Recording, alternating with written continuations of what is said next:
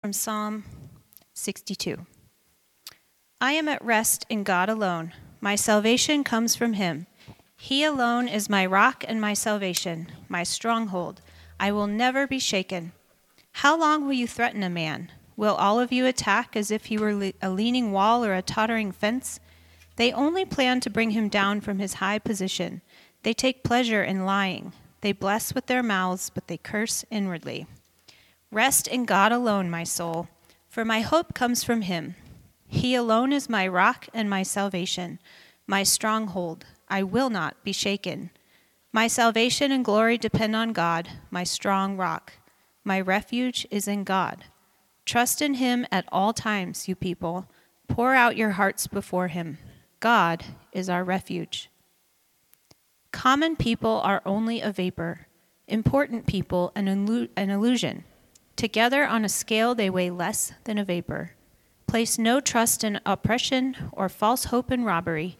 If wealth increases, don't set your heart on it. God has spoken once, I have heard this twice. Strength belongs to God, and faithful love belongs to you, Lord, for you repay each according to his works. The word of the Lord. Thanks be to God. Thank you for that reading, Jamie. The kids are invited to Kids Church today.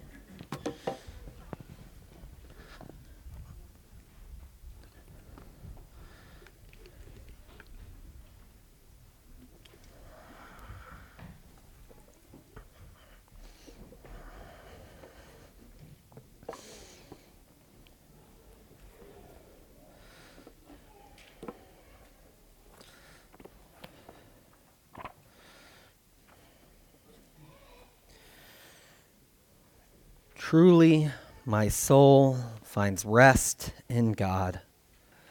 My salvation comes from him. Truly, he is my rock and my salvation. He is my fortress. I will never be shaken. Those were the opening lines for Psalm 62 this morning. Now, um, I have the privilege of sitting with these Psalms as we've been walking through them for the past, since the Sunday after Labor Day uh, five or six weeks um, of sitting with them all week um, in anticipation of, of what I'm going to preach on. Um, and so depth comes out of them in ways in which you get when you sit with anything for longer than a day or an hour. I mean, we. Uh, there's a bit of an odd thing that today you can consume content almost instantly, one after another. So much so that you can't even question what you got right before it. Um, if you're thinking of TikTok or the local news or whatever, it's kind of all of those things together.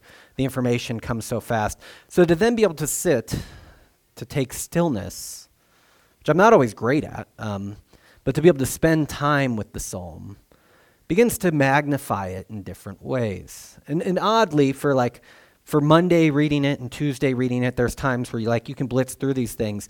But if you sit with them long enough, they begin to take on more and more and different meaning. You begin to see them in a different light each time.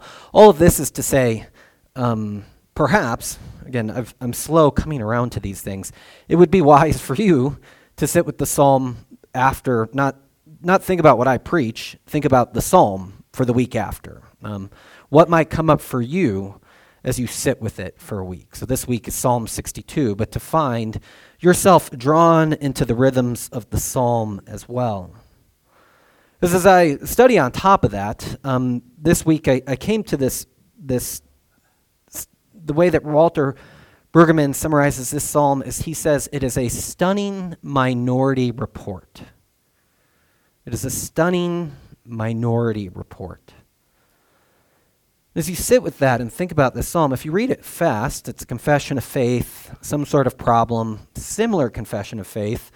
Um, uh, and then that, that makes up what many of us would think like is a full psalm. This one even adds on top of that. There's instruction that comes out of the psalmist's journey. And that instruction contains two things at the end of it that God is in power and that God is a God of unfailing love. And there's really a full journey within the scope of the psalm. And it's, um, if you sit with it, you can find your soul's own journey within the journey that the psalm takes you on. With some psalms, it's harder.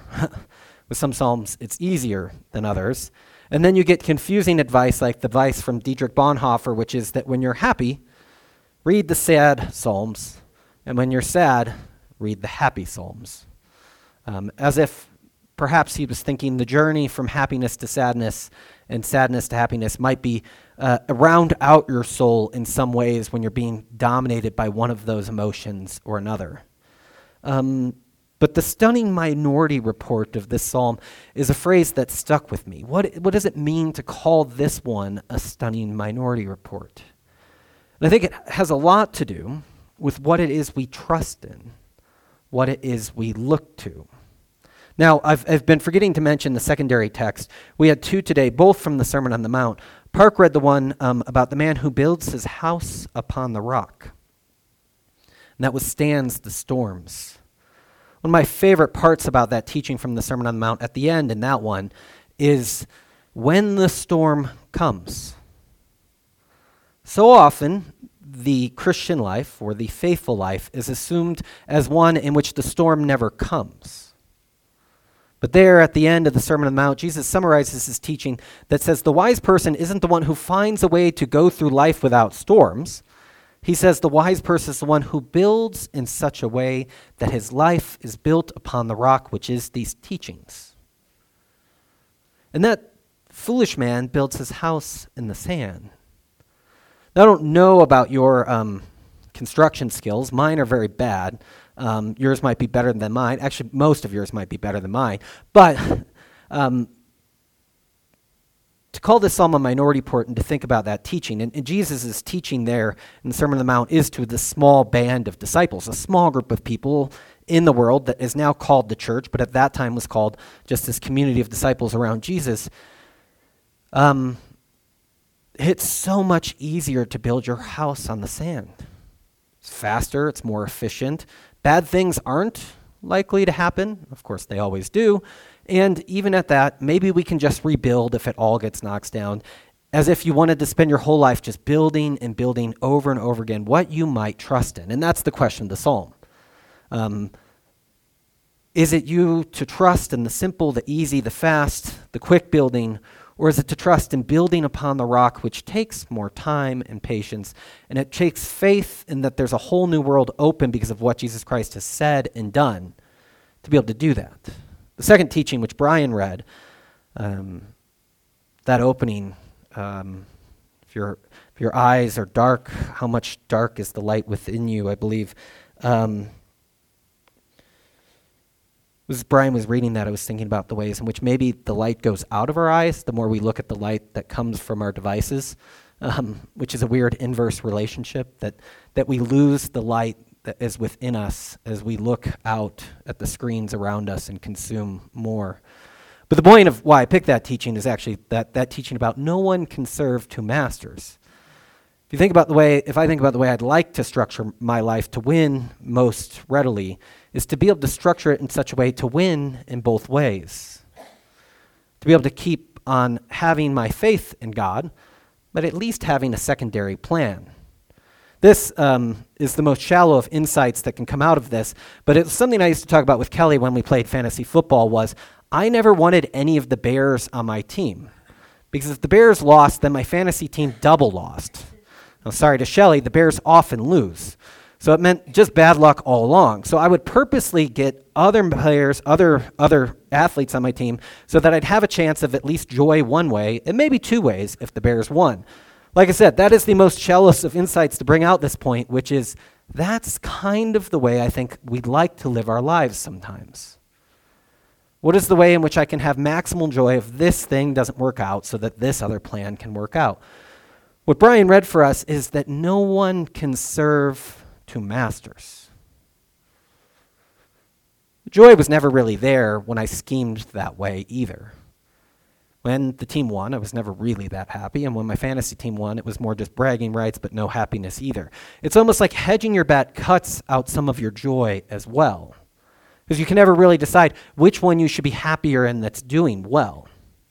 Um, you have this way in which you're sort of negotiating reality in that way, in which I think it makes it hard to find happiness. Again, shallow insights aside, I think we struggle with that in our lives. How am I balancing out um, the happiness of my kids, the happiness of my church, the things I can control, the things I can't control, and my hopes and all these other things that really have no play in my life.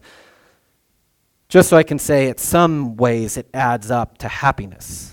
Um, but the psalmist says, Alone, God, truly my soul finds rest in God.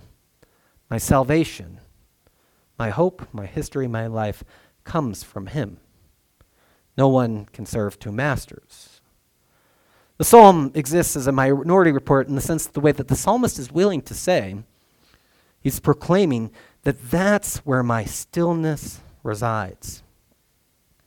That's where my steadiness and permanence is. That's where I, in some sense, belong. This is that opening line. Truly, my soul finds rest in God. My salvation comes from Him. Truly, this is what's solid. That's rock. Truly, this is my salvation, my freedom, my path out. Here's my fortress, and I will never be shaken. Shaken's going to come into the next portion of the psalm, where the psalmist compares himself to a fence that's being battered against, and how long before he totters. But in God, finds that he's never shaken. Now, what I love about the journey of this psalm is that it starts with a confession of faith, proclaims a problem, comes back to the confession of faith, changes one or two words, we'll get to that. But um, it's a bit like our journey sometimes.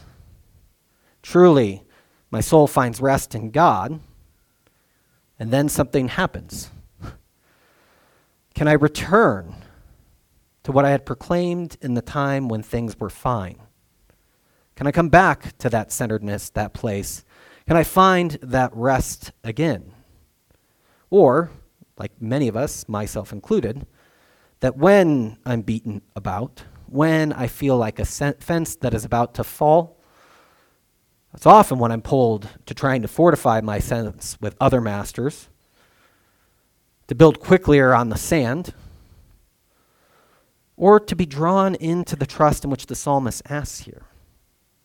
And that's where faith comes into the, the play here, is that this first announcement of faith um, is almost like a confession of faith in which we can say, but the second one is the one that comes on the side of bruises. It comes on the side of pain in which you've had. It comes um, not earned but endured, I think is the way that somebody put it. Faith is not earned, but it is something we endure towards. Before we go on, um, this is one of the most famous lines in Christian literature from St. Augustine at the start. Uh, I'll say it both ways Augustine, um, Augustine, um, and I don't care. There's like, there's, and there's no right way, although somebody will get offended inevitably and tell you there is, but um, St. Augustine, you hear it however you want. Um, you stir man to take pleasure in praising you because you have made us for yourself and our heart is restless until it rests in you.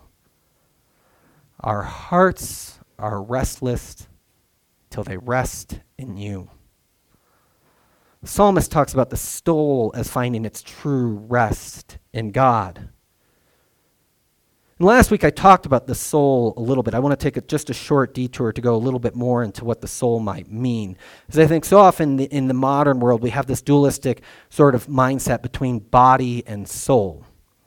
We have this way in which the body is not the soul and the soul is not the body. There's a famous C.S. Lewis quote, not quote, that you'll see online that says, um, You're not a body. Uh, uh, you're a soul or something like that. And C.S. Lewis didn't say that. So, like, um, it's one of those famous quotes that everybody thinks C.S. Lewis said and didn't. Um, just like Abraham Lincoln said, 90% of what you read on the internet isn't true. Um, the point being is, um, I wanted to th- sit and think about that because we divide it so easily. But in the Old Testament, in particularly, the soul, soul is your innermost being. It's not something separate from your bodily life. It's not sem- something from who you are. In the New Testament, what happens is that it's used in so many different ways, you couldn't really say it's one or the other. And so it might be wise to say that Paul, the biggest user of the, soul, the word, but also Jesus, when it's also translated life, um, are going back to what they've known because they are people who have come out of the world of the Old Testament. So while the Greek word has a bit of a different reference, I think it would be smart to use, see them using that in continuity with what they had learned and been taught, which doesn't separate the soul from the body the same way that we often do.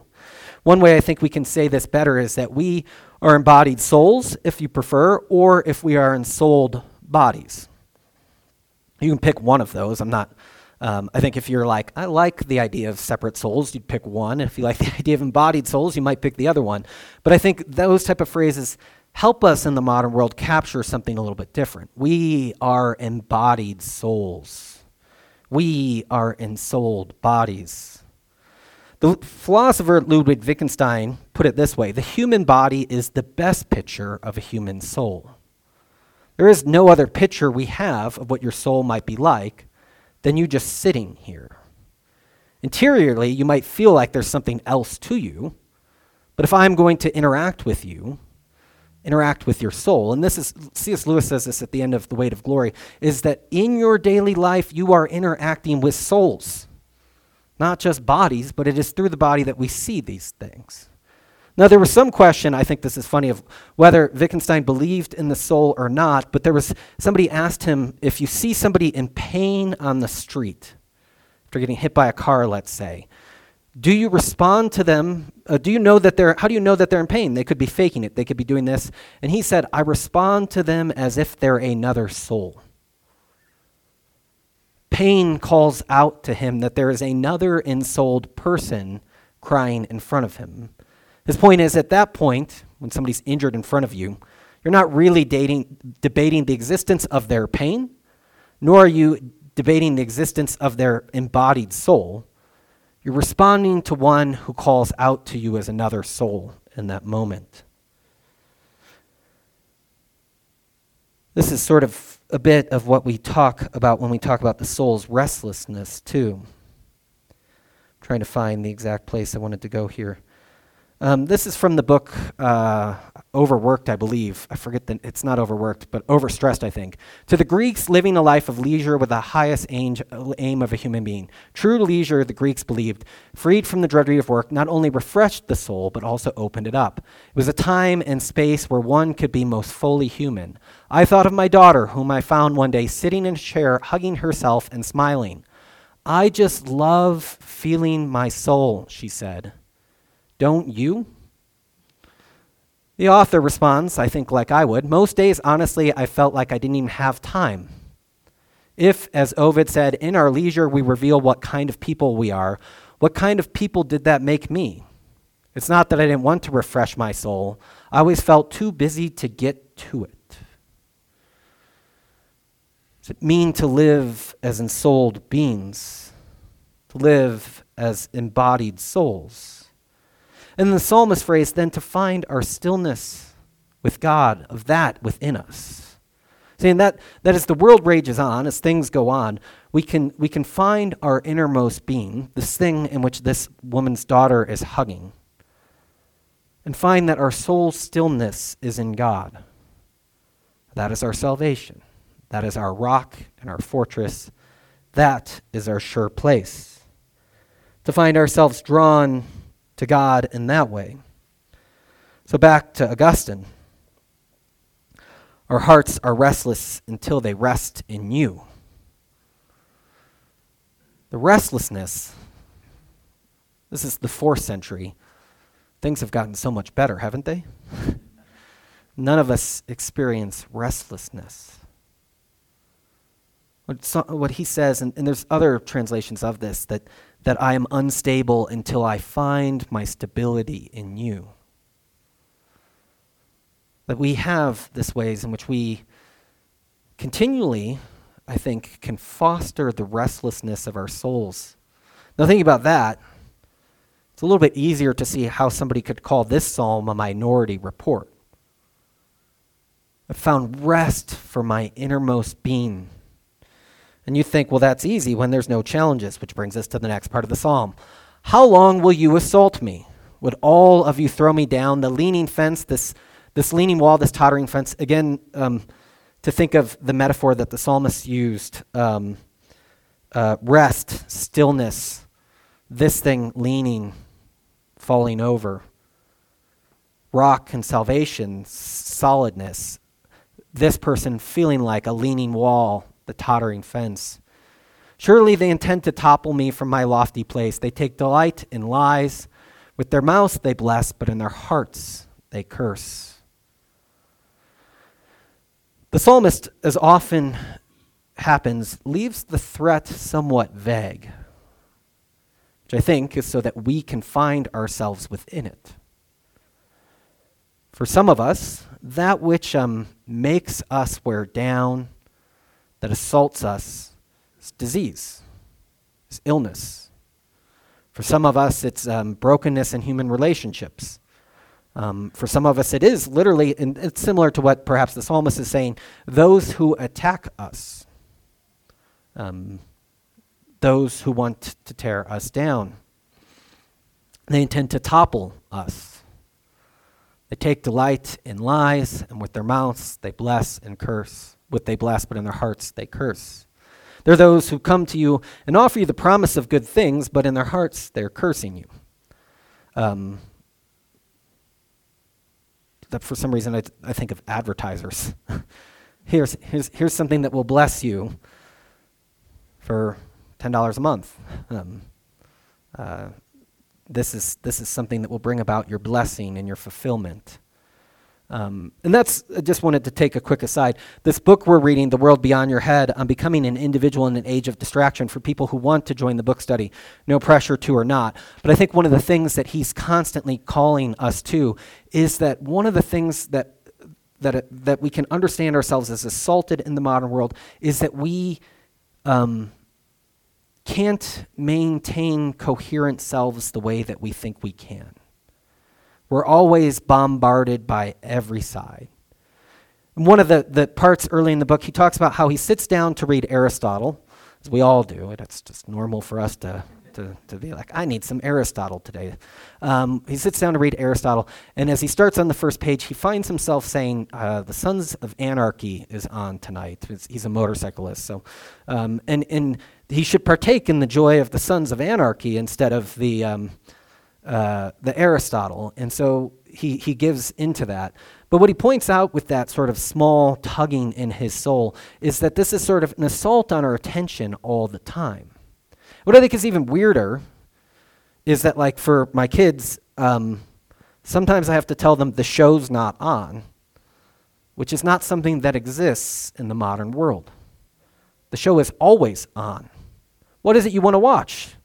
It's, there is no delay to have it, um, uh, minus the, the one or two things that come out weekly still, but almost everything is streamable instantly. But on top of that, I don't know if anybody felt this with the news this past week coming out of Israel. Um, assaulted by all sides on which side I should take, whose side I should be on. What's the proper opinion to have on this? Me, geopolitical conflict expert.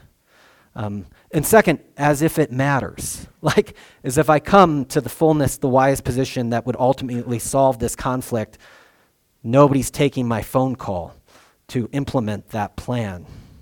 Um, but that's, I mean, we are under bombardment all the time in the modern world. I talk like this, and um, I wonder sometimes if I'm the only person who feels this way. I keep doing it because I don't think it's true, and I find other resources out there that feel this way. But it is so hard to maintain a coherent sort of self when your attention is being bombarded in that way. In the words of the psalm, it is hard to find your rest in God when you're being caught to think about all these things all the time. As I was standing over there, I used my phone for lack of better resources to control the PowerPoint during the service, but I got two spam emails. Bless the Lord, oh my soul. What is that? Why are you bugging me? Um, I put it on do not disturb mode now, which I should do at the start of the service, but needless to say, even in those spaces, we can find ourselves feeling the vibration, and even worse, sometimes feeling what they call the phantom vibration your phone's not even on you, but you feel it and you reach for it. Um, it's never happened to anyone here before, but I've heard about it. Um, I have friends. I have a friend who struggles with that. Um, uh, this is the psalmist. He's saying that they speak lies. There's so many lies we're bombarded by, I think. And one of the things, the thing, thinkers I've become the most interested, I think Matthew Crawford is one of them, but there are several others, that they, all they seem to do is notice reality and write about it. They believe what their eyes reveal and then begin to talk about that. And that is under threat, sort of, in the modern world. To say what I observe, I'm going to base some sort of opinion off of, is, is somehow um, a threat to some other status quo, to some other narrative we're supposed to be, be believing. And it comes at us all the time. There's another thinker, um, N.S. Lyons, who writes about China and communism a lot, but they asked him how he became a Christian, and he said, I began to look at the world and I just noticed so many things that were evil. So many things that were evil and being called good, so many things that were evil and being magnified. But then what unsettled me the most was that if I had a definition for evil, what is my definition of good? And he said that's how he backed into sort of re embracing his faith. This apologetic uh, Christians are, are slow to embrace. Let me point out you all the bad things in the world so that you might back into saying, I need something good. Where does my soul find rest? Psalm is a minority report. The psalmist returns to what he opened with, but he changes, I think, one word. Yes, my soul finds rest in God.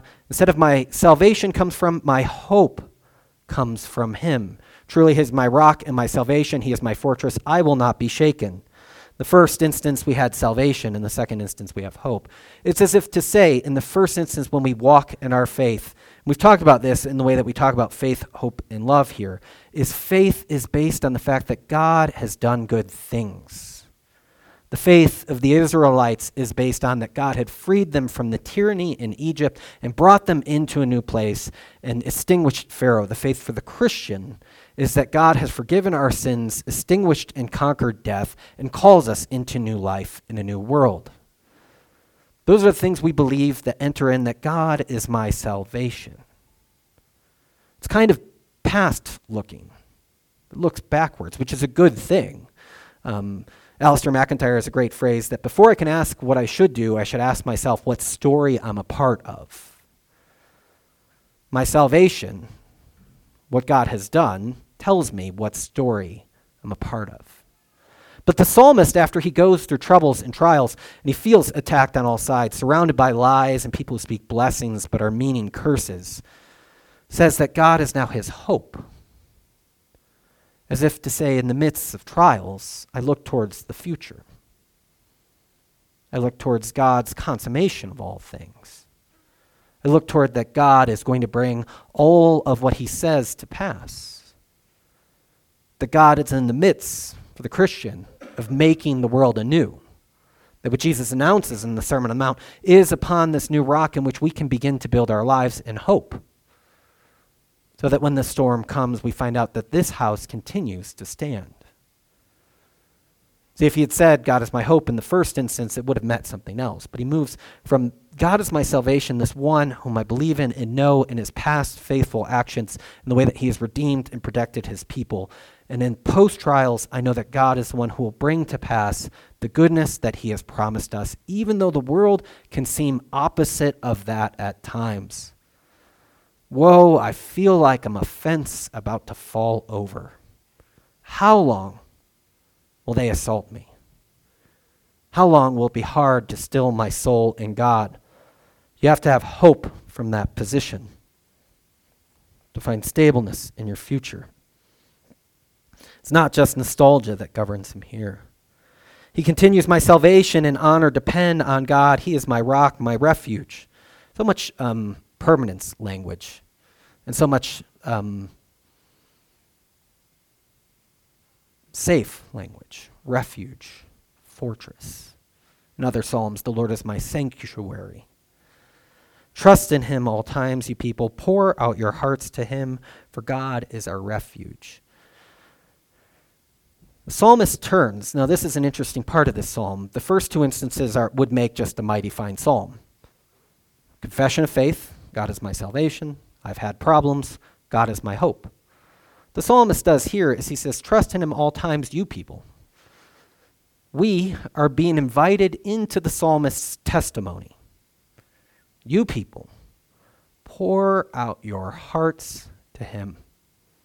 We had St. Augustine earlier. Um, he says that God is closest to us than we are closer to ourselves. And yet, for some reason in prayer, I'm like, God doesn't know about this part of me. Um, I have a secret worry that God doesn't know about. I have a secret longing that God doesn't know about. I have a secret, like, with pour out your hearts to Him. Uh, giving God the material to transform, if that's what it needs, is not hiding it. It's pouring it out to God. For He is our refuge. The psalmist continues in this comparison. Jamie's translation caught it interestingly. Uh, uh, what did it? You don't have it open, so I hate when I do this. Do you have it open? Um, that this this idea of uh, the low, lowborn are but a breath, the highborn are but a lie, is that we have um, this resetting of humanity here. And, and it's a great resetting because there are people I know who go, Surely if I were at the top of society, I would find out the truth of how things are. And incidentally, the psalmist almost, I don't know if they had this at the time, but certainly there are people I know who think, above the least of these, there must be a more authentic life than I have access to. What did yours say? Yes, common people are only in vapor, important people only an illusion. If weighed, either of these, we find out they are nothing. And that's not to say that humanity in itself is nothing, I think, but to say if you're dividing of it is to say common people got it. If weighed, nothing. Or illusion, I think was that one. But um, uh, the highbrow, uh, that's a myth. Like you, we we function in this world, and so again, minority report of this psalm to live and to find that new world born, in which you interact with people as as not as where are they in this ways in which they can open doors for me, but in which they are, if they are weighed, they are together are only a breath before God. Because we're not called, and this goes back to that serving two masters thing, to trust in exhortation, or to put vain hope in solely good in, in stolen goods, though your riches increase, even though your riches increase, which I, I love about that one, do not set your heart on them. The psalmist is taking us in this testimony on where we can place ourselves, where we can find ourselves within this. He's, he's pointing out the ways in which these are not the ways in which the world works. One of the things, um, and so the question here is, is sort of what do you trust in? The psalmist on Minority Report sort of says, what, what do you trust in? Because it's so easy to trust in so many other things. Your riches increase. The next passage, I was just trying to think if there was anything else. Um, the, the, the chapter that Eugene Peterson, who suggested these psalms for us through a book, um, has for this one is unself assertion. Um, do you trust in your self assertion? Or do you trust in this unself assertion which God calls us into? And this, this call to trust in God um, is really to set our souls in that still spot. There's a quote I've used often from Eric Voegelin that says, We're not required to participate in the disorder of society, but it's for every person to put their own lives in order. I feel so called to participate in the disorder of our society, though. Um, I feel so called to, to be a part of that, to have the news come to me about that, to know all of what's going about it. And believe me, uh, Brian will often say to me, Matt, how do you know about all these things before? I live under this tottering force myself. I do not come to you as one who has solved it. Um, but to trust in God to have your soul find rest there is to have other possibilities that don't exist when you're continually living within the disorder of the world. The last teaching in this psalm One thing God has spoken, two things I have heard. Power belongs to you, and with the Lord is unfailing love, and you reward everyone according to what they have done. Power belongs to you, O God. Um, suggests to us that we don't believe in a fairy tale. Suggests that we believe in one who can do something about it. If we only had, and these things exist in unity in God, they're not two separate forces. Well, I feel really like I'm dealing with the power of God today, but tomorrow I'm going to deal with his unfailing. Like they are a unity within God. One thing God has spoken. God is this God of power, one in which the world will be put to right. But if we have only power, it's not much to trust in. If you know somebody who only has power, if you're on their good side, pretty nice. But if you're on their bad side, it's not good. And on top of that, what emotion dictates what side they are on? For the Lord is unfailing love. Now, this phrase, Hesed, Carlo will pronounce it Just said, Chesed, Hesed, knows. I'll mess it up every Sunday. It's one of my favorite words in the Old Testament. Um, doing just a quick scan of, of how it's translated in other English Bibles. Um, with you is mercy. With you is loving kindness. An amplified Bible, which always gets to cheat, goes with loving kindness and compassion, using two words. Faithful love, steadfast love. His love is constant. Faithfulness with you, who has power, is this governance by mercy, kindness, loving kindness, faithful love, steadfast love, constancy in love, faithfulness. Many Old Testament, New Testament scholars will point out this is the closest word we have to grace in the Old Testament, too. With you is grace. This is the one whom he hears about. And to end, you reward everyone according to what they have done. As Protestants, we don't love this, although we confess things like this He will come to judge the living and the dead. He will come in glory again to judge the living and the dead. We look forward to the resurrection of the dead and the life of the world to come. Both the Nicene Creed that we confess during Advent the Apostles' Creed that we confess in the other world say that there is one who is coming will judge the living and the dead. That God repays these things is the place of hope, too. The coming world that we hope in that we can begin to live in and find our stillness and our souls in today needs to say no to what doesn't belong tyranny, corruption, abuses of power, um, um, the bloodshed that we've seen throughout the world this past week. Those things need to have a resounding no the confronting the conflicting forces in my own life that view pleasures or people as things just to consume on the road to getting a full belly which leads to emptiness to consuming more people or pleasures. Those things need to come to an end.